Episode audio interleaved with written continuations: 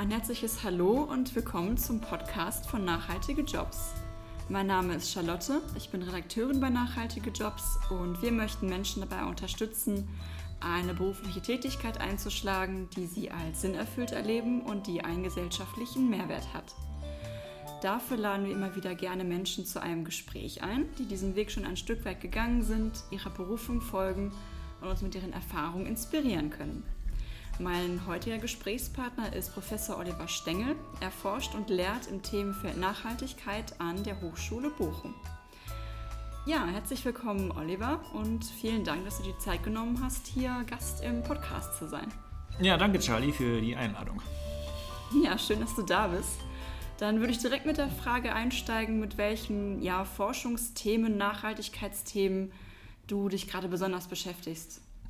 Ja, nachhaltige Entwicklung, das ist ja ein Querschnittsfeld, das in wirklich alle Bereiche der Gesellschaft hineingeht und sehr, sehr viele Facetten hat. Und ähm, so vielfältig sind dann auch meine Vorlesungen und Interessensgebiete und, ja, wenn man so will, auch meine Forschungsschwerpunkte. Und das wechselt dann auch wieder. Momentan interessiert mich besonders ähm, die sogenannte Langlebigkeitsforschung, also es gibt einen Zweig der Medizin, der sich tatsächlich ähm, mit den Fragen beschäftigt, wie die gesunde menschliche Lebensspanne ähm, massiv erweitert werden kann. Und das, äh, da gibt es schon sehr, sehr interessante ähm, Ansätze. Und ähm, ich glaube, man kann tatsächlich davon ausgehen, dass äh, Menschen im Verlauf dieses Jahrhunderts aufgrund der medizinischen Fortschritte sehr alt werden können. Das ist zunächst einmal sehr verheißungsvoll. Gleichzeitig ähm, ist es aber auch so, dass sich die Lebensbedingungen auf der Erde zunehmend verschlechtern. Das heißt also, ich beschäftige mich auf der einen Seite äh, mit der Langlebigkeitsforschung, auf der anderen Seite auch mit dem ökologischen Zustand ähm, des Planeten. Und drittens, ähm, was mich momentan, also eigentlich schon seit zwei Jahren sehr interessiert, ist ähm, Geopolitik. Das sind geopolitische Veränderungen. Ähm, da geht es also um Fragen, wer oder wie soll die künftige Weltordnung aussehen. Da gibt es momentan große Konflikte zwischen ja, Demokratie und autoritären Regimen, sprich zwischen den USA, China und Russland auf der anderen Seite. Und in dem Kontext auch mit dem Aufstieg des Rechtspopulismus. Die letzten zwei ähm, Themenfelder deuten also eher darauf hin, dass die, dass die nächsten Jahrzehnte sehr ungemütlich werden, während uns die Langlebigkeitsforschung verspricht, dass wir also auch ein sehr langes Leben haben können. Das will und ja, und dieses lange Leben sollte eigentlich ein schönes werden, aber ähm, zumindest die nahe Zukunft äh, droht da nicht ganz so optimistisch oder schön zu werden. Okay, das sind ja einfach das eine riesen Bandbreite an, an Themen. Wie sah eigentlich dein Weg in die Nachhaltigkeitsforschung aus?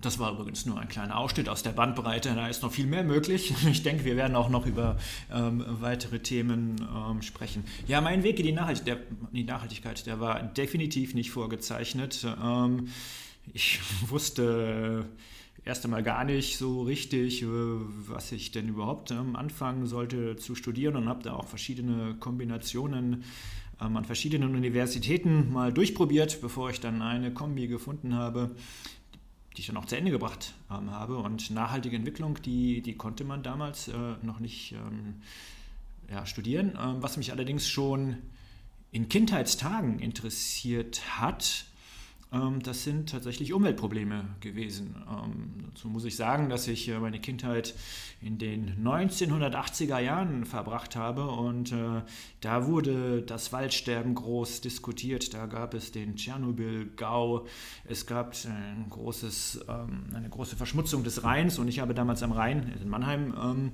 gelebt. Und da hat mich das schon alles sehr, sehr betroffen. Und ich äh, weiß noch, dass ich immer sehr aufmerksam Zeitungsartikel gelesen habe, in denen es um globale Umweltprobleme ging. Und ähm, als ich dann angefangen habe, nach meinem regulären Studium eine Dissertation ähm, zu starten, da ging es in ihr auch um Umweltprobleme und naja, um Lösungsansätze. Und im Rahmen äh, meiner Doktorarbeit bin ich dann auch von der Uni Jena ans Wuppertal-Institut gewechselt und eigentlich immer tiefer in die Umweltforschung und Nachhaltigkeitsforschung ähm, dann ähm, vorgestoßen. Und ähm, ja, das ist dann also auch mein Thema geblieben, unter anderem eben auch, weil es so einmal so wichtig für die Zukunft ist und dann eben auch so sagenhaft vielfältig ist und ich eigentlich Interesse an ganz unterschiedlichen ähm, wissenschaftlichen Disziplinen habe, also sozialwissenschaftlich wie naturwissenschaftlich und das kommt da alles mit rein. Und ähm, tja, dann muss ich sagen, hatte ich dann auch Glück, was die Professur betrifft. Ähm, es ist dann an der Hochschule Bochum auch eine Stelle frei geworden. Ähm, zunächst für eine Nachhaltigkeitsprofessur, da wurde jemand ähm, gesucht, das habe ich dann gemacht, auch ganz gut. Und ähm, später wurde eine reguläre Stelle ausgeschrieben und die habe ich dann glücklicherweise auch bekommen. Und dann bin ich da gelandet, wo ich jetzt heute bin. Soweit ich weiß, hast du, bevor du an der Hochschule Bochum warst, für verschiedene Forschungseinrichtungen gearbeitet. Also es ist so ein bisschen, ähm, es ist quasi Auftragsforschung. Also jetzt äh, keine staatlichen Hochschulen, sondern unabhängige Forschungseinrichtungen, die dann eben Forschungsaufträge bearbeiten. Wie war das in diesen anderen Forschungseinrichtungen? Also so ein bisschen der Arbeitsalltag, Auftragsforschung versus Hochschule, darauf sollte man eine Frage abziehen. Ja, das ist richtig. Ähm, in der Tat habe ich an zwei quasi wissenschaftlichen Einrichtungen gearbeitet. Am längsten ähm, Wuppertal-Institut für Klima, Umwelt, Energie, da war ich ähm, sieben Jahre. Und ja, das ist tatsächlich, das ist ein Berufsalltag, der von Drittmittelforschung geprägt ähm, gewesen ist. Das heißt also, ähm, die verschiedenen Forschungsabteilungen bewerben sich auf Forschungsprojekte, die öffentlich ähm, ausgeschrieben werden zum Beispiel von der, Land, von, von der Landesregierung oder von der Bundesregierung. Ähm, und man muss also eine Forschungsskizze ähm, anfertigen, die können sehr umfangreich sein und darlegen, wie man eben das ausgeschriebene Forschungsproblem am besten angehen und im günstigsten Fall auch ähm, lösen äh, möchte. Und ähm, ja, das dauert dann eine ganze Weile und irgendwann kommt dann die Bewilligung oder ja, freilich auch die Absage. Das kann auch vorkommen. Und dann hat man ähm, je nach Projektlaufzeit ein paar Jahre Zeit, ähm, sich mit der Fragestellung oder den Fragestellungen zu beschäftigen. Ähm, allerdings ist es ähm, nie so gewesen, dass man oder dass ich immer nur in einem ähm, Forschungsprojekt gearbeitet habe, sondern es sind prinzipiell immer mehrere parallel gewesen. Und das ist dann schon eine sehr auch zeitaufwendige Tätigkeit, das ist klar. Und man ist da auch in verschiedenen Themen mitunter ähm, unterwegs. Und ähm, das war schon, das war schon sehr, sehr viel. Hinzu kommt, dass man dann äh, auch Projekte, Projektberichte schreiben muss, man soll auch Ergebnisse publizieren und ähm, hofft natürlich dann, dass ähm, die Arbeit nicht umsonst gewesen ist, in dem Sinne, als dass sie dann auch praktisch etwas bewirken kann. Ähm, oft haben wir zum Beispiel auch ähm, politische Empfehlungen ähm, ausgegeben. Problem hier ist immer gewesen, dass wir dann nie wussten, ja, was in den Mühlen des politischen Betriebes dann mit den ganzen Erkenntnissen, die wir herausgearbeitet haben, tatsächlich mhm. auch geschieht. Vieles, muss ich leider sagen, ist ähm, dann auch im politischen Betrieb verloren gegangen oder in irgendwelchen Schubladen verschwunden. Und das äh, hat dann schon auch bei mir so ein bisschen genagt. Und ich habe da das ein oder andere Mal auch Sinnkrisen ähm, gespürt. Ähm, und da, das ist dann schon auch ein Grund gewesen, warum ich dann später jedenfalls auch mal die Augen nach anderen Stellenmöglichkeiten offen gehalten habe. Und ja, da gab es dann unter anderem auch die Stelle an der Hochschule Bochum. Ja, ich kann mir vorstellen, dass man durchaus auch einige Papiertiger produziert. Also man hat dann irgendwie ein riesiges Forschungskonzept geschrieben, was in irgendeiner Schublade landet und irgendwie sieht man nicht so wirklich, welchen Impact das hat. Ähm, Gab es auch Forschungsprojekte, die, wo man wirklich am Ende gesehen hat, ah, da hat sich doch was bewegt, also das wurde wirklich aufgegriffen und auch irgendwie in die Praxis umgesetzt? Ja, gab es auch. Also wir sollten zum Beispiel auch mal für ein sehr großes ähm, bundesweit ähm, durchgeführtes Bildungsprojekt äh, Mut zur Nachhaltigkeit die Bildungsmaterialien erstellen. Und die sind dann tatsächlich auch in die große Umsetzung gekommen. Also das war mal ein ganz konkretes ähm, Ergebnis. Ähm, so konkret jedenfalls habe ich die Folgen dann auch bei den anderen Projekten, muss ich sagen, nicht feststellen können. Allerdings ist das auch schwierig. Ähm, das merke ich auch selber, wenn ich zum Beispiel generell etwas publiziere. Man kriegt da nicht zunächst, du kriegst kein direktes Feedback. Mhm. Ähm, hin und wieder kommt natürlich was, aber im Allgemeinen schreibst du erstmal so ins Off hinein und kannst nur hoffen, dass die Ideen zum Beispiel auch von anderen Menschen aufgegriffen werden und sich dann auf diese Weise um, zunehmend ihren Weg in die Mitte der Gesellschaft bahnen. Aber es ist etwas ganz anderes, als wenn du etwas Konkretes erfindest und ähm, das dann auch zum Beispiel verkaufen kannst. Ähm, und dann sieht man auch, wie das den Alltag anderer Menschen ähm, beeinflusst. Man kann natürlich ähm, durchaus immer wieder sehen, wie oft wird die eigene Arbeit von anderen zitiert oder auch das eigene Projekt oder die Projektpublikationen. Aber auch das sind immer nur indirekte Hinweise auf die tatsächlichen Auswirkungen der eigenen Arbeit. Mhm.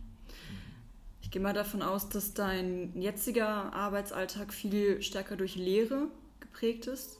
Du zumindest ja das Feedback von den Studierenden hoffentlich. Ähm, wie sieht dein Arbeitsalltag konkret aus? Der ist tatsächlich sehr durch Lehre geprägt und der große Unterschied zwischen einer Hochschule und einer Universität ähm, ist zunächst einmal darin, dass die Profs an der Hochschule sehr viel mehr mit Lehrer ausgelastet sind. Ähm, und zumindest in Bochum sind die Vorlesungen auch viel länger. Die gehen nämlich 180 Minuten, während sie an einer Uni nur schlappe 90 Minuten lang sind. Und das verlangt natürlich auch eine ganz andere Vorbereitungszeit.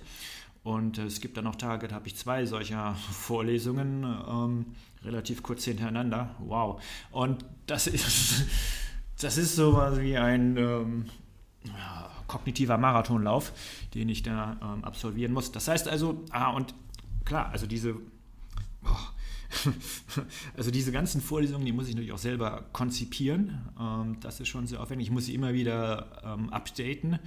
Ähm, gerade im Bereich der nachhaltigen Entwicklung, ähm, da gibt es keine Standardvorlesungen, die ich da jedes Jahr oder jedes Semester immer wieder aufs Gleiche halten könnte. Mhm. Da ist so viel Veränderungen ähm, ist da drin. Da muss ich also versuchen, am Ball zu bleiben. Und das, ähm, gerade weil es auch so viele verschiedene Themen sind, ist schon ähm, sehr herausfordernd. Und dann muss ich das Ganze eben so aufarbeiten, und in Vorlesungsformate bringen, ähm, dass das auch gut verständlich rüberkommt. Und ähm, zu den Feedbacks kann ich sagen, ja, die Studierenden ähm, werden quasi aufgefordert, ähm, jede Veranstaltung in jedem Semester zu bewerten. Und ähm, die Ergebnisse bekomme ich ähm, mitgeteilt. Und äh, ja, mit den Ergebnissen kann ich schon ganz zufrieden sein. Was ist dir generell in deiner Rolle als Lehrender wichtig? Also neben der reinen Wissensvermittlung natürlich, darum geht es ja im Endeffekt. Aber gibt es vielleicht etwas, was du in den Köpfen der Studierenden bewegen willst oder ihnen was auf den Weg geben willst? Ja, also prinzipiell beschäftige ich mich ja mit vielen Problemen, die sowohl der Planet Erde mit den Menschen als auch die Menschen miteinander haben. Und ähm, da geht es mir einmal darum, die Logik dieser Probleme so klar wie möglich aufzuzeigen und äh, potenzielle Handlungs- oder Lösungsoptionen. Letzteres soll dann tatsächlich auch ähm, den Studenten zeigen, okay, was muss konkret getan werden, wie kann man daran, daran gehen und letztendlich ähm, brauchen wir ja Menschen, die sich mit solchen Lösungen äh, beschäftigen. Und ähm, ich hoffe jedenfalls, dass ich ähm, hierfür dann auch ähm, ja, so ein Problemlösungsbewusstsein auf den Weg oder bei vielen Studenten initiieren kann und vielleicht ähm, finden sie dann tatsächlich brauchbare Ansätze, die die Situation dann für eine möglichst große Anzahl von Menschen verbessern können. Du hast während deiner Zeit als äh, Prof ja auch mehrere, ich sag mal, Studierendengenerationen äh, begleitet. Kannst du da sowas wie eine Entwicklung beobachten in Bezug auf deren Einstellungen, Werte, Haltungen? Hat vielleicht sowas wie Angst oder Wut oder Resignation zugenommen angesichts der, ja, der Krisen, die sich immer weiter zuspitzen? Ähm, ja, welche Themen bewegen die jungen Menschen aktuell? Ähm, also um das jetzt nur an den Studierenden der Hochschule festzumachen, dafür bin ich noch nicht lange genug da. Aber ich kenne eine ganze Reihe von ähm, soziologischen wie psychologischen Studien, die sich auf die jüngeren Generationen ähm, weltweit beziehen. Und ähm, da ist es ziemlich deutlich, dass ähm, ein Phänomen sich ähm, ja, verbreitet, und zwar tatsächlich auf allen bewohnten Kontinent, Kontinenten verbreitet, das auf Deutsch dann Klimaangst ähm, genannt wird. Die jüngeren Generationen schauen immer zukunftspessimistischer in ihre persönliche Zukunft, weil ähm, sie eben mit guten Argumenten befürchten müssen, dass ihr Leben immer weniger lebenswert wird. Ja, das ist wieder eine dieser Paradoxien, die ich am Anfang angesprochen habe. Es kann immer länger werden, wir können immer länger auch gesund ähm, leben. Das sollte eigentlich ein schönes Leben sein, aber die Lebensumstände werden tatsächlich immer ähm, bedenklicher. Und ähm, damit verbunden ähm, sind tatsächlich ähm, Wut, ähm, es ist vor allem auch Wut auf die politischen Entscheidungsträger, die es seit Jahrzehnten nicht hinkriegen, diese Probleme angemessen ähm, anzugehen.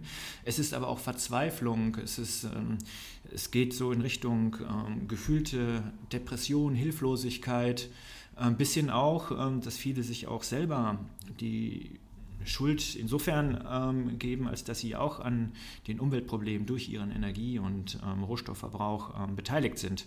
Das ist also eine sehr ungünstige, also ist, ja, im Grunde eine ungünstige Konstellation, ähm, diese, diese Mischung aus Wut und Verzweiflung, weil man äh, davon ausgehen kann, dass wenn sich ähm, diese Klimaangst ähm, weiter verbreitet, und das wird sie auf jeden Fall in den nächsten Jahren, naja, 10, 20 Jahren, da darf man nicht erwarten, dass sich die Situation verbessert.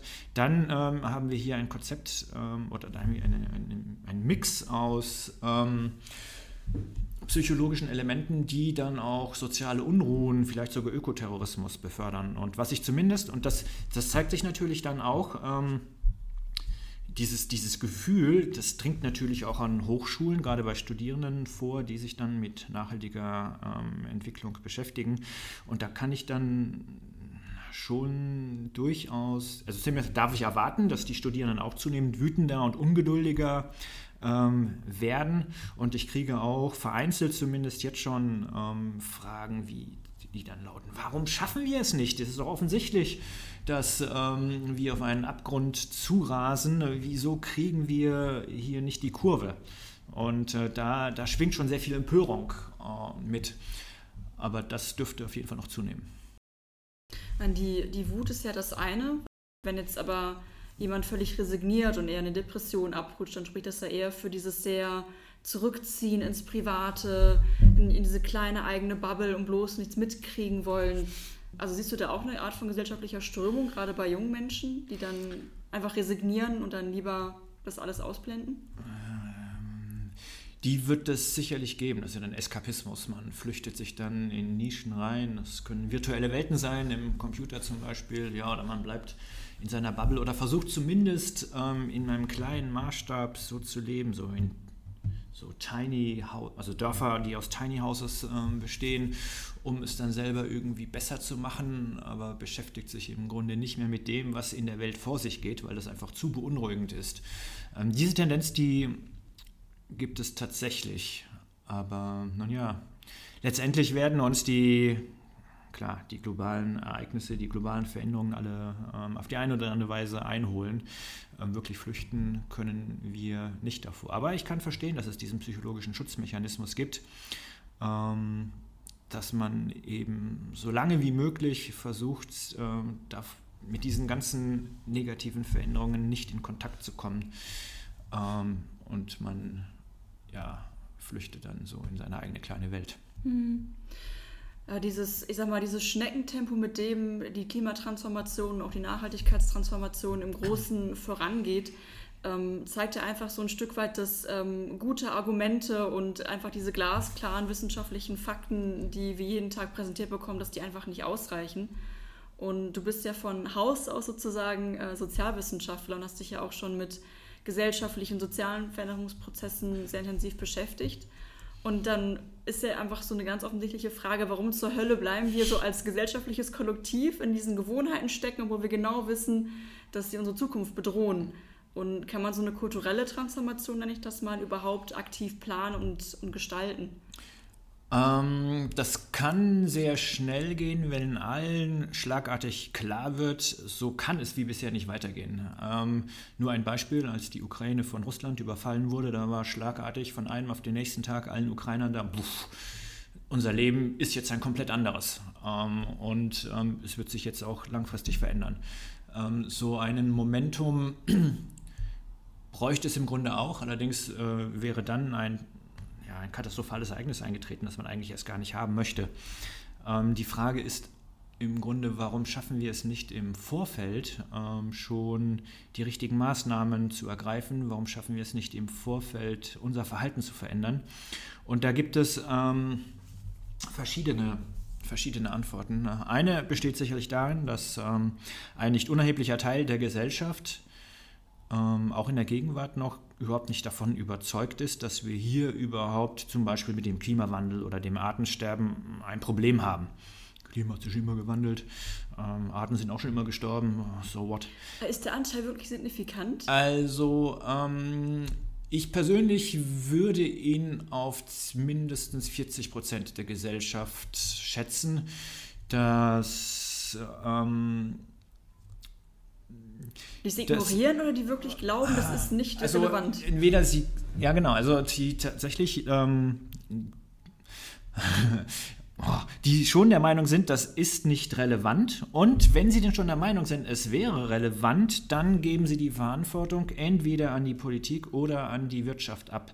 Also sind aber selber nicht davon überzeugt, dass das, was sie machen, irgendwie einen Einfluss hätte. Ähm, dann kann man die Frage natürlich weitergeben. Ähm, zum Beispiel an die Politik. Ähm, warum werden da nicht die an sich vernünftigen Maßnahmen getroffen? Und ähm, nun, in zumindest da muss man jetzt auch unterscheiden. Ne? Wir haben demokratische Regime, wir haben autoritäre Regime. Äh, die autoritären Regime haben in der Regel andere Interessen, zum Beispiel den eigenen Machterhalt und investieren darin viele ähm, Ressourcen oder auch in die Überwachung der Bevölkerung. Ähm, das einzige autoritäre Regime, das sich jetzt ähm, zumindest auf den Weg gemacht hat, etwas zumindest in mancherlei Hinsicht umweltfreundlicher zu werden, das ist China. Gleichzeitig machen die aber auch immer noch sehr viel kaputt, weil sie auch andere Ziele haben, wie zum Beispiel Wirtschaftswachstum ähm, oder auch die Energiesicherheit. Und dann setzen sie immer auf heimische Braunkohle ähm, oder auch Steinkohle. Ähm, und in Demokratien, ähm, demokratische Regierungen müssen sehr vorsichtig sein. Natürlich müssen, da muss man halt auch unterscheiden. Es gibt die konservativen Regierungen und es gibt die eher progressiven Regierungen. Ähm, momentan haben wir in Deutschland eine Regierungskoalition, die man eigentlich in der progressiven Richtung verorten sollte, aber die, die hat es halt auch nicht leicht. Zum einen gibt es da natürlich den Bedarf, dass etwas verändert werden muss. Auf der anderen Seite darf man die Veränderungen nicht zu weit treiben, weil man sonst die Bürger verschrecken könnte oder weil man den Bürgern zu viel Kosten aufbürdet. Das können finanzielle Kosten sein, siehe Heizungsgesetz, oder aber auch Kosten, die darin bestehen, dass man liebgewonnene Gewohnheiten, ähm, dass man davon ablassen muss oder sollte. Wie zum Beispiel ähm, ja, Fleisch in ähm, Kantinen oder in Mensen. Äh, da sind viele eben nicht bereit. Und ähm, das ist dann auch wieder ein Grund auf der komm, ich, jetzt wechsle ich wieder auf die psychologische Ebene, warum viele Menschen jetzt auch nicht bereit sind, ihr eigenes Verhalten zu verändern.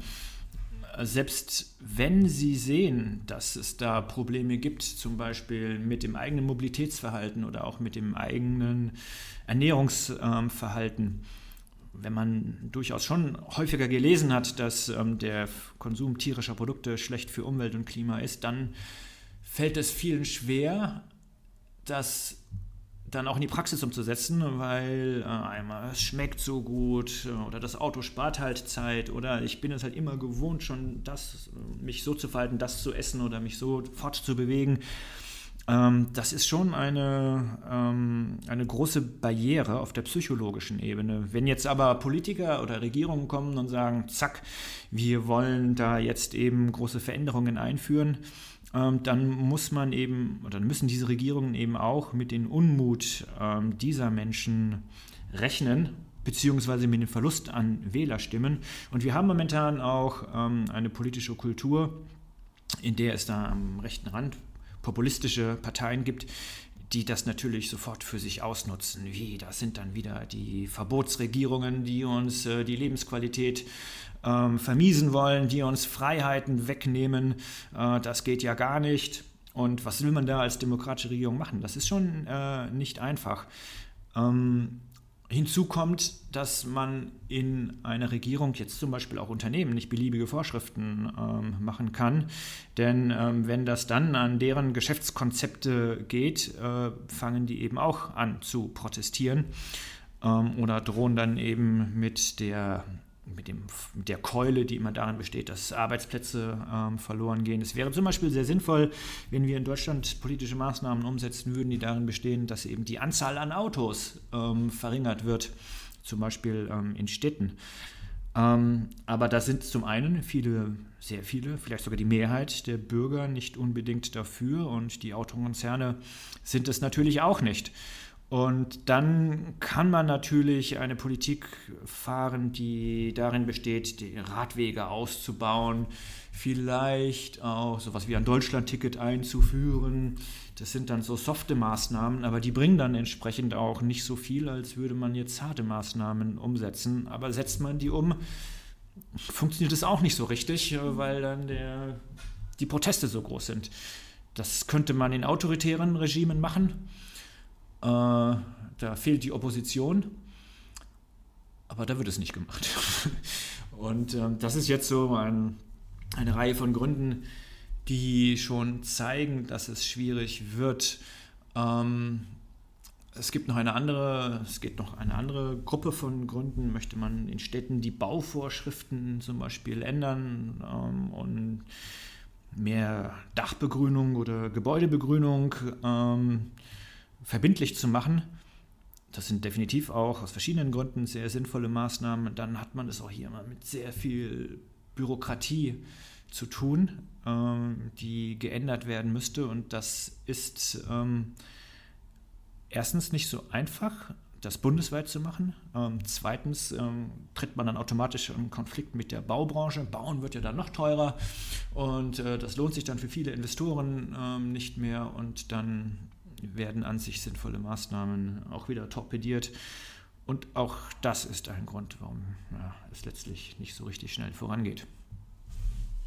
Also aus meiner eigenen Erfahrung ist Zeit so ein ganz wichtiger Faktor. Also ich merke, je mehr ich zum Beispiel ähm, von der Wochenstundenanzahl her arbeiten muss, desto schwerer fällt es mir, mein Leben nachhaltig auszurichten. Das, das fällt hier auf so ganz basic Dinge wie eben Mobilitätsverhalten und, und Ernährungsverhalten zurück. Also wenn ich eben die Zeit habe, ähm, dass ich mit dem ÖPNV oder mit dem Fahrrad vielleicht einen Ticken länger unterwegs bin als mit dem Auto, aber das aus Überzeugung machen kann oder einfach die Zeit habe, jeden Tag frisch zu kochen, dass das einfach einen großen Einfluss hat. Und ich frage mich manchmal, ob so, das klingt jetzt simpel, aber Maßnahmen wie die Vier-Tage-Woche beispielsweise, ob die nicht wirklich einen Einfluss haben könnten, dass die Menschen einfach mehr Luft, mehr Zeit hätten, ähm, sich nachhaltig zu verhalten. Ich denke, viele würden es gerne tun, aber werden einfach durch den Alltag völlig aufgefressen. Ah, das ist interessant. Also in der Tat, wenn man einen Alltag verlebt, ähm, oder in einem Alltag drinsteckt, der vor allem durch Stress geprägt ist, dann kommt man eigentlich auch wenig dazu, mal innezuhalten und die eigene Situation zu reflektieren, vielleicht auch das eigene ähm, Verhalten zu überdenken. Selbst wenn man es dann tut, hat man immer noch das äh, nachgelagerte Problem, dass dann eben diese ganzen Kosten in Kauf äh, auftreten, die man eben in Kauf zu nehmen bereit sein muss, zum Beispiel äh, Verlust von Gewohnheiten und so weiter. Ähm, aber ständige Zeitnot kann einen schon davon abhalten, überhaupt in diesen Reflexionsprozess hineinzukommen. Dann macht man halt das, was in der Vergangenheit gut funktioniert hat. Da nimmt man eben zum Beispiel das Auto, weil es jetzt mal 15 Minuten schneller ist als ähm, der Bahn oder die, die Metro. Ähm, ist dann halt so. Und die 15 mm. Minuten auch viel, viel wertvoller sind, wenn das mal eine ganz knappe Freizeit ist, von denen diese Viertelstunde abgeht, dann ist es ja noch mal schwieriger, mich dafür zu entscheiden, so nein, ich nehme jetzt in Kauf, dass es eben länger dauert. Ja.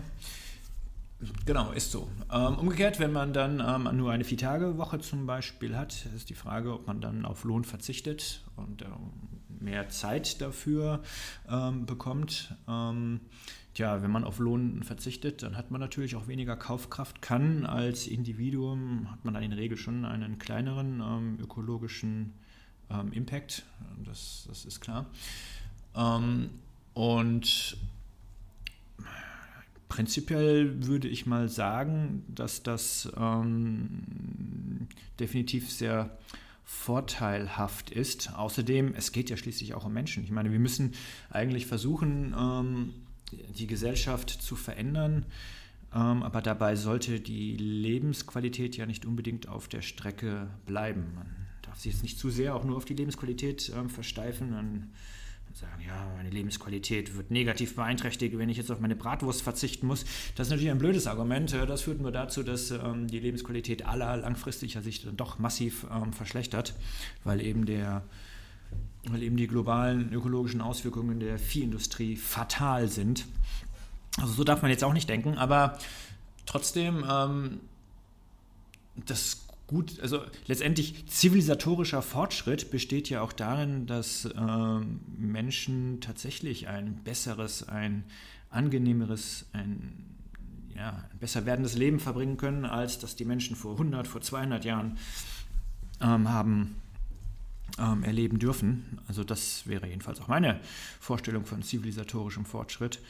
Und, ähm, und es gibt ja zahlreiche Umfragen, die sagen, dass sich Menschen viel besser damit fühlen, wenn sie nur vier Tage die Woche ähm, arbeiten. Vielleicht, ähm, es ist zumindest, äh, wird das immer wieder behauptet, dass es so kommen könnte, dass äh, wenn wir zunehmend mehr zum Beispiel mit künstlicher Intelligenz ähm, zu, ähm, zusammenarbeiten, ähm, dass wir dann schneller arbeiten können, produktiver werden. Das heißt im Grunde die gleiche Menge an Zeit, äh, die gleiche Menge an Arbeit in kürzerer Zeit ähm, abs ähm, leisten können. Und dann äh, könnte man eben auch entsprechend weniger arbeiten. Allerdings vermute ich auch, dass viele Arbeitsplätze durch KI und andere Automatisierungstechnologien ähm, in naher Zukunft sowieso obsolet werden. Und das ähm, wird dann wieder zu ganz anderen gesellschaftlichen Folgen und Problemen führen.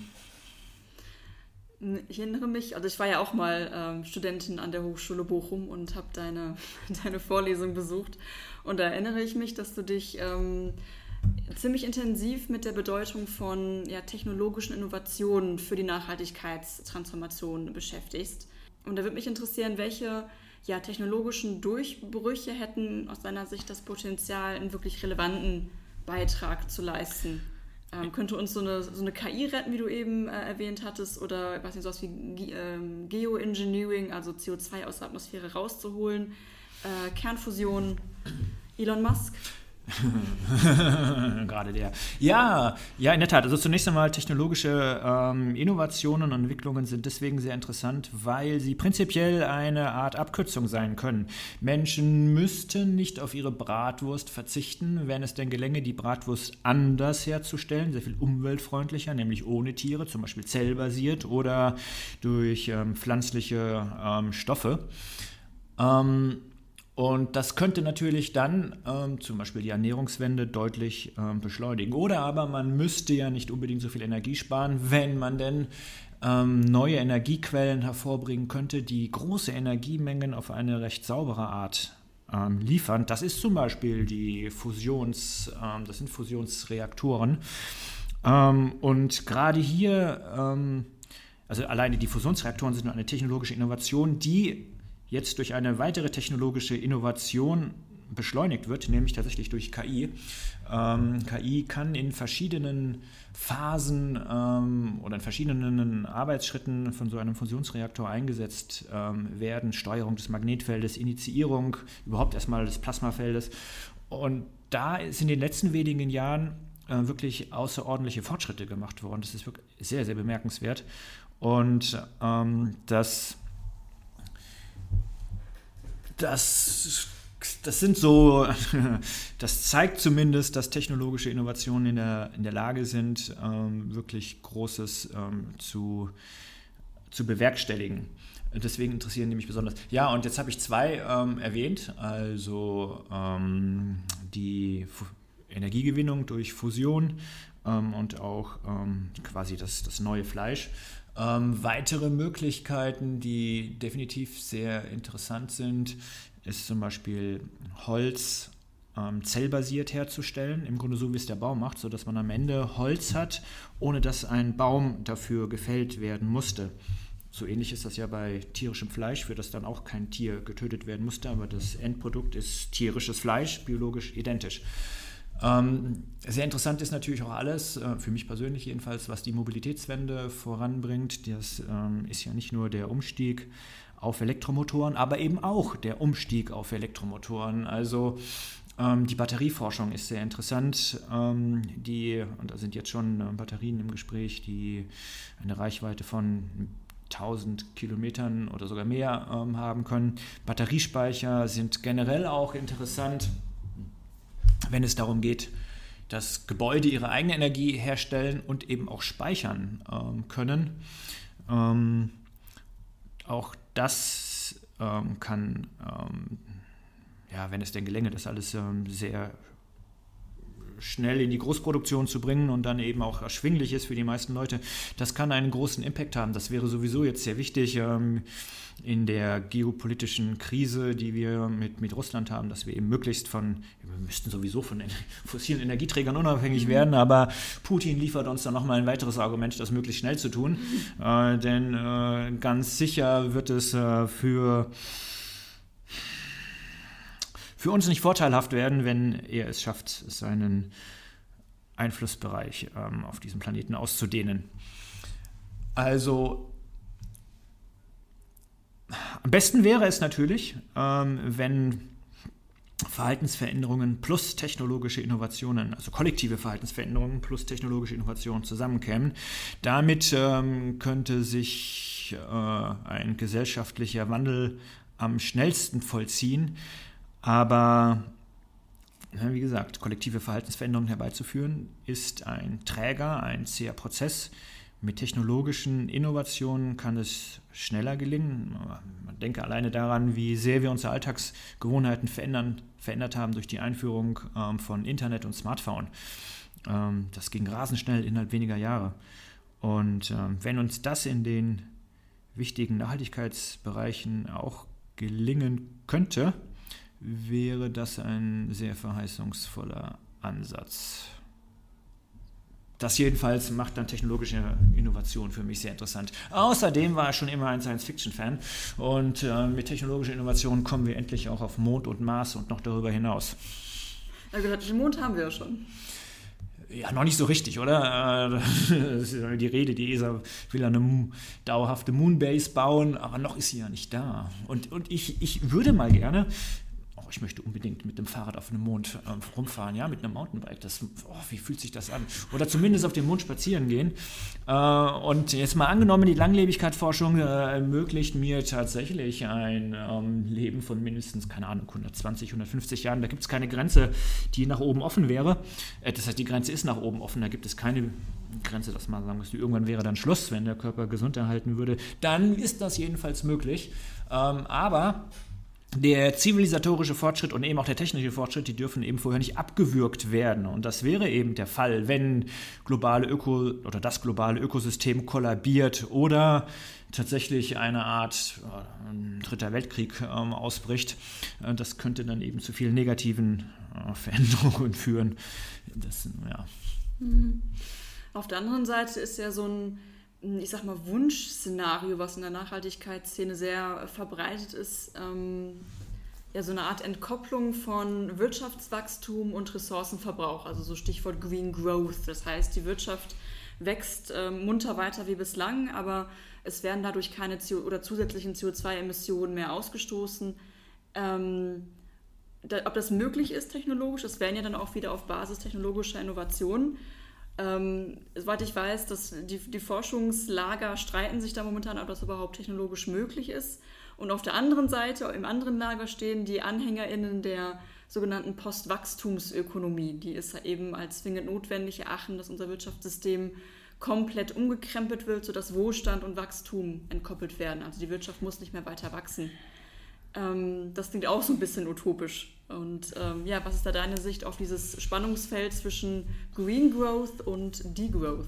Uh, also, ich glaube, ich kann das Dilemma zunächst einmal so auflösen, dass ich ähm, sage, und das ist ja eigentlich auch meine Überzeugung, es gibt ähm, Wirtschaftsbereiche oder Industrien, die sollten tatsächlich nicht weiter wachsen. Da denke ich ähm, an die Tabak- Konzerne, da denke ich, also die Tabakindustrie, da denke ich an die fossile Energieindustrie, da denke ich auch an die Viehindustrie, da denke ich aber auch ähm, an Autokonzerne. Ähm, wenn ich jetzt noch weiter darüber nachdenke, würden mir noch weitere einfallen. Und umgekehrt gibt es aber auch unbedingt Industrie, Industrien oder Industriezweige, die wachsen müssen. Das ist zum Beispiel das sind erneuerbar, also die Industrie der erneuerbaren Energien, Wind, Solar und dann in Zukunft eben auch die, ähm, die Industrie oder die Unternehmen, die hinter ähm, Fusionskraftwerken stecken. Dann brauchen wir, und da gibt es auch schon eine Reihe von Startups, die weiter wachsen sollten, die zum Beispiel pflanzliches oder zellbasiertes Fleisch oder auch zellbasierte Milchprodukte herstellen.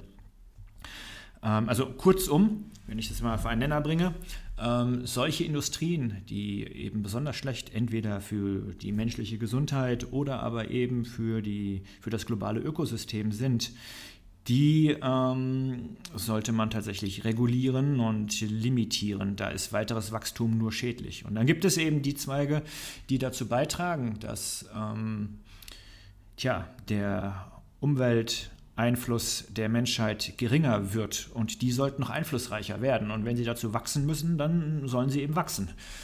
Ähm, so, letztendlich ähm, ist das jetzt aber auch nur eine Teilantwort auf die Frage, denn bei Degrowths steht ja oftmals auch noch ein ganz anderes Konzept da hinten dran, nämlich das, das gute Leben. Mhm. Äh, müssen wir denn immer mehr konsumieren? Äh, müssen wir denn immer mehr haben, um wirklich gut leben zu müssen? Und die Antwort, die klare Antwort ist eigentlich die Nein, das äh, müssen wir nicht. Wir müssen nicht jeden Modetrend mitmachen, schon gar nicht in der Bekleidung. Ja, hier Textilindustrie oder Stichwort Fast Fashion. Also diese Industrie sollte definitiv auch nicht weiter wachsen. Ähm, aus den schon genannten Gründen. Und wir müssen, wie gesagt, ähm, auch nicht so viel ähm, konsumieren. Und ähm, die Vier-Tage-Woche, die du vorhin angesprochen hast, die geht ja in diesem Bereich. Also Zeitwohlstand ähm, ist oftmals sehr viel mehr wert als ähm, ja, also ein gewisses Maß an materiellem Wohlstand, den braucht natürlich jeder, um seine Grundbedürfnisse äh, zu befriedigen. Aber im Grunde ist das echt nicht viel. Also da braucht man gar nicht so viel. Und alles darüber hinaus ist nice to have und, und kein wirkliches Must-have. Und eine Viertagewoche kann uns schon dabei helfen, dass wir uns eben auf das konzentrieren, was für ein gutes Leben mm, tatsächlich notwendig ist und über diesen den ganzen überflüssigen, im Grunde überflüssigen Schnickschnack, ähm, der uns quasi kurzfristig und situativ mal ähm, glücklich macht oder mit Wohlbefinden erfüllt, aber dann nach zwei Wochen sind diese Gefühle auch schon wieder vorbei. Das ist also, das, das brauchen wir nicht wirklich. Ähm, ja, aber das. Äh, in diesem Sinne muss ich sagen, ähm, und das ist ja dann auch ein Teil von Degrowth, dass man quasi weniger arbeitet, um mehr Zeitwohlstand zu haben, um sich immateriell, äh, um sich den immateriellen Aspekten eines guten Lebens zu widmen, das äh, finde ich ist schon ein auch sehr wichtiger Aspekt. Da bin ich durchaus ein Freund von. Obwohl ich es selber nicht leben kann, weil äh, ich verdammt nochmal viel arbeite und ich auch keine Möglichkeiten habe, das zu, zu reduzieren. Mhm. Das ist jetzt auch eine, eine, Perspektive, die auch relativ stark auf den globalen Norden ähm, fokussiert ist. Wie sieht das mit ja, Wirtschaftswachstum im globalen Süden aus? Ich meine, das sind ja teilweise ähm, Staaten, wo einfach die Wirtschaft sehr, sehr schwächelt und wo es zwingend notwendig wäre, erstmal ein Wachstum reinzukriegen, damit die überhaupt ein gewisses, ein gewisses Wohlstandslevel erreichen können. Das ist natürlich prinzipiell richtig. Ähm, ist jetzt die Frage, ist, also muss es Wirtschaftswachstum ja, sein? Das ist das, ja, genau. Also das, das Schwierige ist, dass wir eben in vielen Gesellschaften, gerade auch des globalen Südens, eine große soziale Ungleichheit haben. Da gibt es durchaus Wohlstand, aber der ist extrem ungleich verteilt. Mhm. Das sehen wir in Afrika zum Beispiel. Da haben wir eben eine Reihe von autoritären Regimen, an deren Spitze, da sitzt dann eben ein Diktator und dann seine ganze Sippschaft ähm, und die die, die loyalen Mitarbeiter, das ist eine kleine Kaste im Grunde, aber die haben dann bis zu 70 Prozent des gesamtgesellschaftlichen Vermögens in sich vereint. Oh, und der Rest, der große Rest muss dann eben mit dem, tja, mit den Brotkrümmeln übrig bleiben. Die, und das ist zu wenig, natürlich. Ähm, also durch ein, aber es ist auch, ich idealerweise würden wir sagen, okay, durch eine andere Gesellschaftsordnung könnte man hier auch zu mehr sozialer Gerechtigkeit ähm, kommen und die soziale Ungleichheit auflösen. Aber solche Regime sind leider auch sehr stabil, wenn sie denn eben auch durch ähm, ähm, Militär und äh, Überwachung ähm, kontrolliert werden, das ist dann halt auch nicht, nicht sehr einfach. Ähm, tja. Und dann kommt aber auch noch hinzu, und das macht es dann schwieriger, dass sich die globalen Umweltauswirkungen vor allem, ja, die machen sich mittlerweile auch immer mehr im globalen Norden bemerkbar, aber im globalen Süden eben nochmals viel heftiger. Und das wirft die die Ökonomie, die sie da unten ähm, haben, nochmals zurück und das wird die, die Lebenslage für die Menschen nochmals erschweren. Ähm, und dann im Falle Afrikas kommt auch noch das hohe äh, Bevölkerungswachstum ähm, dort hinzu, das die Situation auch nochmals ähm, schwieriger macht. Also da muss ich boah, schon sagen, dass das ist eine extrem ungünstige Konstellation, die ähm, wir da haben, die nochmals erschwert wird durch, technologische, durch die technologische Entwicklung. Ähm, könnt ihr sagen, okay, das sind potenziell Niedriglohnländer, in die man Arbeitsprozesse verlagern könnte, aber ähm, es gibt schon den Trend, dass ähm, viele Produktionen gerade aus Niedriglohnländern wieder zurückverlagert werden in die zum Beispiel klassischen Industriestaaten, weil die Produktion dort automatisiert und nochmals günstiger ähm, ablaufen kann ähm, sodass zum Beispiel die Länder in Afrika nicht die Möglichkeit haben, das zu wiederholen, was die asiatischen Tigerstaaten geschafft haben, Taiwan und natürlich auch China, dass sie eben durch, ähm, durch billige oder durch, durch, durch, durch ihre Standortfaktoren und durch Niedriglöhne ähm, die Produktion in ihr Land haben holen können, um dann dort äh, einen gewissen Wohlstand äh, aufzubauen. Ja, das wird in Afrika so nicht mehr funktionieren. Und da muss ich schon sagen, bin ich selber am Rätseln, wie man da rauskommen kann. Da habe ich keine Antwort drauf. Wenn man sich jetzt zum Beispiel diese Sustainable Development Goals anschaut, also die die UN 2015 ähm, veröffentlicht haben, dass da natürlich sowas wie weniger Armut, gute Bildung für alle, ähm, aber gleichzeitig auch intakte Ökosysteme dem gegenüberstehen. Ähm, siehst du da einen Konflikt? Also zunächst mal muss man sich mal die Ziele anschauen, auf die es wirklich ankommt. Und das sind ähm, letztendlich die ökologischen. Also das sind wirklich die, die mit großem Abstand die, die wichtigsten sind. Und da weiche ich dann auch von diesem klassischen Drei-Säulen-Modell ab, ähm, wo dann zum Beispiel soziale, ökonomische Ziele gleichbedeutend mit ökologischen damals angesehen worden sind. Das trifft definitiv nicht mehr zu und ein einfaches Gedankenbeispiel macht das klar. Ähm, selbst wenn wir das tollste Bildungsniveau, also die tollsten Schulen haben, äh, wenn wir absolutes Wirtschaftswachstum bzw. Vollbeschäftigung haben mit lauter tollen, gemütlichen Jobs und auch Geschlechtergleichheit, das bringt uns alles nichts oder zumindest nur sehr wenig, wenn eben das globale Ökosystem kollabiert, ähm, dann verschlechtern sich die Lebensumstände drastisch und zwar für alle. Also müssen wir am besten natürlich verschiedenes parallel fahren, verschiedene positive Entwicklungen, aber es kommt ganz sicher auf die ähm, ökologischen ähm, an. Da führt einfach kein Weg dran vorbei. Äh, und das heißt dann eben auch für die Länder des Südens, so, ihr ich formuliere das jetzt mal so als direkte Ansprache, ihr gewinnt nichts davon, wenn ihr also immer mehr Regenwald abrodet, um das Holz zu verkaufen oder um Platz für neue Ackerflächen äh, oder Weideflächen zu schaffen. Das bringt natürlich kurzfristig äh, Profit, aber das wird ähm, mittel- bis langfristig äh, den gesellschaftlichen Wohlstand dort definitiv schmälern. Und eben nicht nur dort. Die Umweltprobleme, die im globalen Süden entstehen, die wirken sich ja dann äh, auch im globalen Norden aus. Mhm. Das ist ja dieses schöne Modell von äh, Kate Raworth, also diese, diese Donut-Ökonomie, wo dann ja. äh, diese, dieser Safe Operating Space, also wo dann die, die Ökosystemressourcen die Grundlage von allem bilden und ähm, ja eben diesen, diesen Bereich, innerhalb dessen wir noch wirtschaften können und die Ressourcen nutzen können. Und wenn das, wenn wir den überschreiten, dann, ja, wie du schon sagst. Ja, und wir überschreiten ihn. Also äh, jetzt dieses Jahr ähm, kam eben eine neue Studie zu den ökologischen planetaren Grenzen ähm, raus. Also sie wurden nochmal neu vermessen. Und ähm, mittlerweile ist es so, es gibt also quasi neun ähm, Dimensionen, die Auskunft geben über den Gesundheitszustand des globalen Ökosystems. Ähm, und da gibt es eben einen grünen Bereich. Ähm, wenn wir im grünen Bereich bleiben, dann ist sozusagen das, die Gesundheit des globalen Ökosystems ähm, stabil.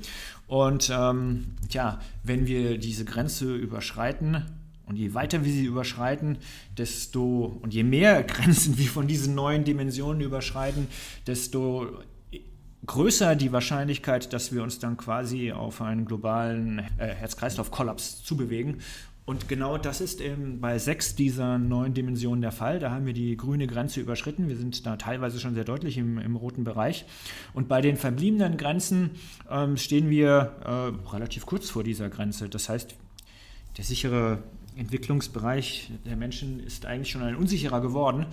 Und äh, wenn das so weitergeht, und persönlich erwarte ich, dass das definitiv auch jetzt, äh, klar, es gibt auf der anderen Seite technologische Innovationen, aber die müssen sich ja auch erstmal durchsetzen. Am besten natürlich global. Das braucht Zeit. Es mag so schnell gehen wie nie zuvor, ähm, weil ja eben auch, ähm, die Techn auch durch technologische Innovation der technologische Diffusionsprozess ähm, voranschreitet.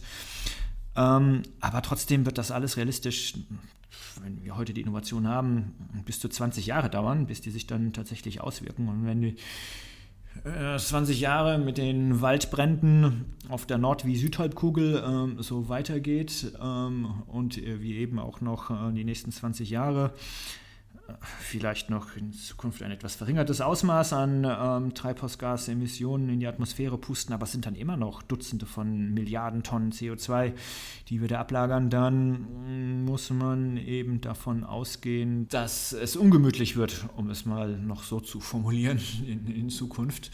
Ähm, also um mal ein Beispiel zu nennen, es ähm, gilt als absolut realistisch, dass ähm, der Amazonas-Regenwald in den 2040er Jahren zusammenbricht, das ganze Regenwaldsystem zusammenbricht und sich der Regenwald ähm, in eine Savanne verwandeln wird, mit einer natürlich einer ganz anderen, viel geringeren Artenvielfalt. Und das wird den das wird sich natürlich sehr negativ auch auf das globale Klima auswirken und eben auf den Wasserhaushalt ähm, in, in Südamerika. Das ist nur ein Beispiel. Ähm, boah, ja, das ist tatsächlich ähm, nicht unwahrscheinlich, dass das passieren wird. Und naja. Wir haben jetzt sehr viel über sich zuspitzende Krisen gesprochen. Jo. Vielleicht. so sieht mein Alltag aus. Nichts für schwache Nerven. Um das Ruder vielleicht noch ein, ein Stückchen umzudrehen, gibt es etwas, was dir Hoffnung macht, dass wir als Menschheit doch ein gutes Leben für alle erschaffen können? Eieieiei. Ähm, oh Mann. Ja, ja, äh, hm. also prinzipiell sind da ja schon einige, vor allem technologische ähm, Innovationen in der Pipeline, die schon sehr verheißungsvoll sind. Ne? Die Fusionskraft habe ich erwähnt. KI ist total interessant, weil mit KI kann man viel schneller neue Werkstoffe entdecken und auch anwenden. Eben solche, die zum Beispiel Solarzellen viel effektiver machen. Momentan können sie 20 bis 25 Prozent Sonnenlicht in Strom umwandeln, aber was wäre, wenn man mit neuen, neuen Materialien auf 60, 70 Prozent, vielleicht sogar 80 Prozent käme? Das wäre natürlich super ähm, interessant. Oder eben auch die Technologie, die hinter ähm, zellbasierten Lebensmitteln steckt. Da geht es mir jetzt, wie gesagt, auch gar nicht mal nur um Fleisch, sondern eben auch die Möglichkeit, Holz zellbasiert herzustellen. Ähm, Im Labormaßstab ist das alles möglich, aber es muss eben die großtechnische Umsetzung ähm, kommen. Und ähm, das würde ähm, den, die Umwelteinwirkungen der Menschheit schon boah, enorm ähm, zurückfahren. und das in Kombination mit weiteren Technologien, ähm, gibt schon Anlass zu der Vermutung, dass es ja, zunächst einmal wird es natürlich schlechter, ähm, aber dass es dann prinzipiell doch besser werden könnte, solange denn dann bis dahin, bis sich also diese Technologien wirklich effektiv bemerkbar machen, nicht schon äh, das globale Ökosystem zusammengebrochen ist. Auf der anderen Seite, auf der anderen Seite, und das will auch nicht so richtig zusammenpassen, ähm, haben wir eben eine, in, in, westlichen Gesellschaften zumindest, einen zunehmend größer werdenden Rechtspopulismus. Und Rechtspopulismus sind ähm, definitiv Anti-Grüne, genauso wie Anti-Linke, als eine anti-linke, anti-grüne Bewegung, die ähm, mit Umweltschutz eigentlich wenig zu tun haben wollen, eben weil das ein grünes Thema ist und sie sich davon ähm, abgrenzen müssen. Also äh, da wird dann eben auch wieder fossile Energie gefördert. Da wird an der klassischen Bratwurst festgehalten. Jeder soll sein eigenes Auto haben. Ja, gerne auch mit Verbrennungsmotor.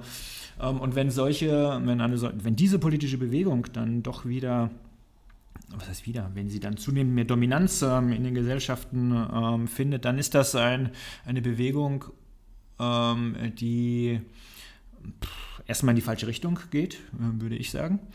Und die zweitens ähm, durchaus dazu beitragen kann, dass dann eben nicht nur das Ökosystem, sondern auch ganze Gesellschaftssysteme ähm, zusammenbrechen. Jedenfalls perspektivisch ein paar Jahrzehnte in die Zukunft ähm, gedacht. Ähm, muss, da kann ich natürlich auch nicht sagen, wie, wie das weitergeht. Äh, aber ich meine, so ganz so optimistisch kann man dann nicht sein. Und auch was jetzt übrigens äh, KI betrifft, äh, KI betrifft, da gehen natürlich, damit kann man viele positive Innovationen hervorbringen, dummerweise aber auch so ein paar negative, äh, die dann auch wiederum für sich genommen das Potenzial haben, der Menschen halt großen Schaden zuzufügen. Ähm, ich will jetzt nicht zu pessimistisch sein. Ähm, was ich für die Zukunft aber definitiv sagen kann, ist, es äh, stehen uns enorme Veränderungen bevor. Ähm, sowas hat es also in den letzten Jahrtausenden nicht gegeben. Das wird auf jeden Fall spannend und letztendlich wird es wahrscheinlich ein Mix aus positiven wie negativen Veränderungen, aber was da im Endeffekt dann rauskommen wird, das weiß ich auch nicht. Okay, danke zumindest für den Versuch des Optimismus. ja, ich habe mich tatsächlich angestrengt. Ich habe im Vorfeld schon gesagt, dass diese Frage für dich schwierig sein wird. ja, aber, aber, da, ja, verflixt, ey. Da haben wir nämlich, da haben wir echt die Möglichkeit,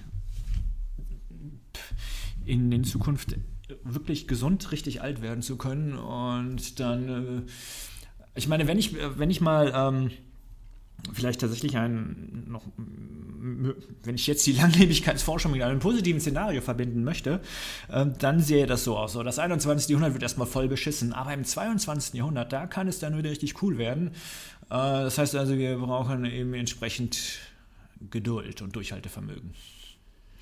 Dann hoffen wir mal, dass wir alle noch so alt werden, um das zu erleben mit der richtigen, mit der richtigen Medizin. Ähm, ich finde, das ist ein gutes Schlusswort. Ich äh, danke dir ganz herzlich für deine Zeit. Ja. Äh, schön, dass du da warst. Mach's gut. Okay, danke fürs Zuhören. Und falls du, liebe Hörerinnen, lieber Hörer, dich für weitere nachhaltige Berufsbilder und Tipps für die Jobsuche in den grünen Branchen interessierst, dann schau gerne mal in unserem Blog vorbei. Dort warten einige Inspirationen auf dich.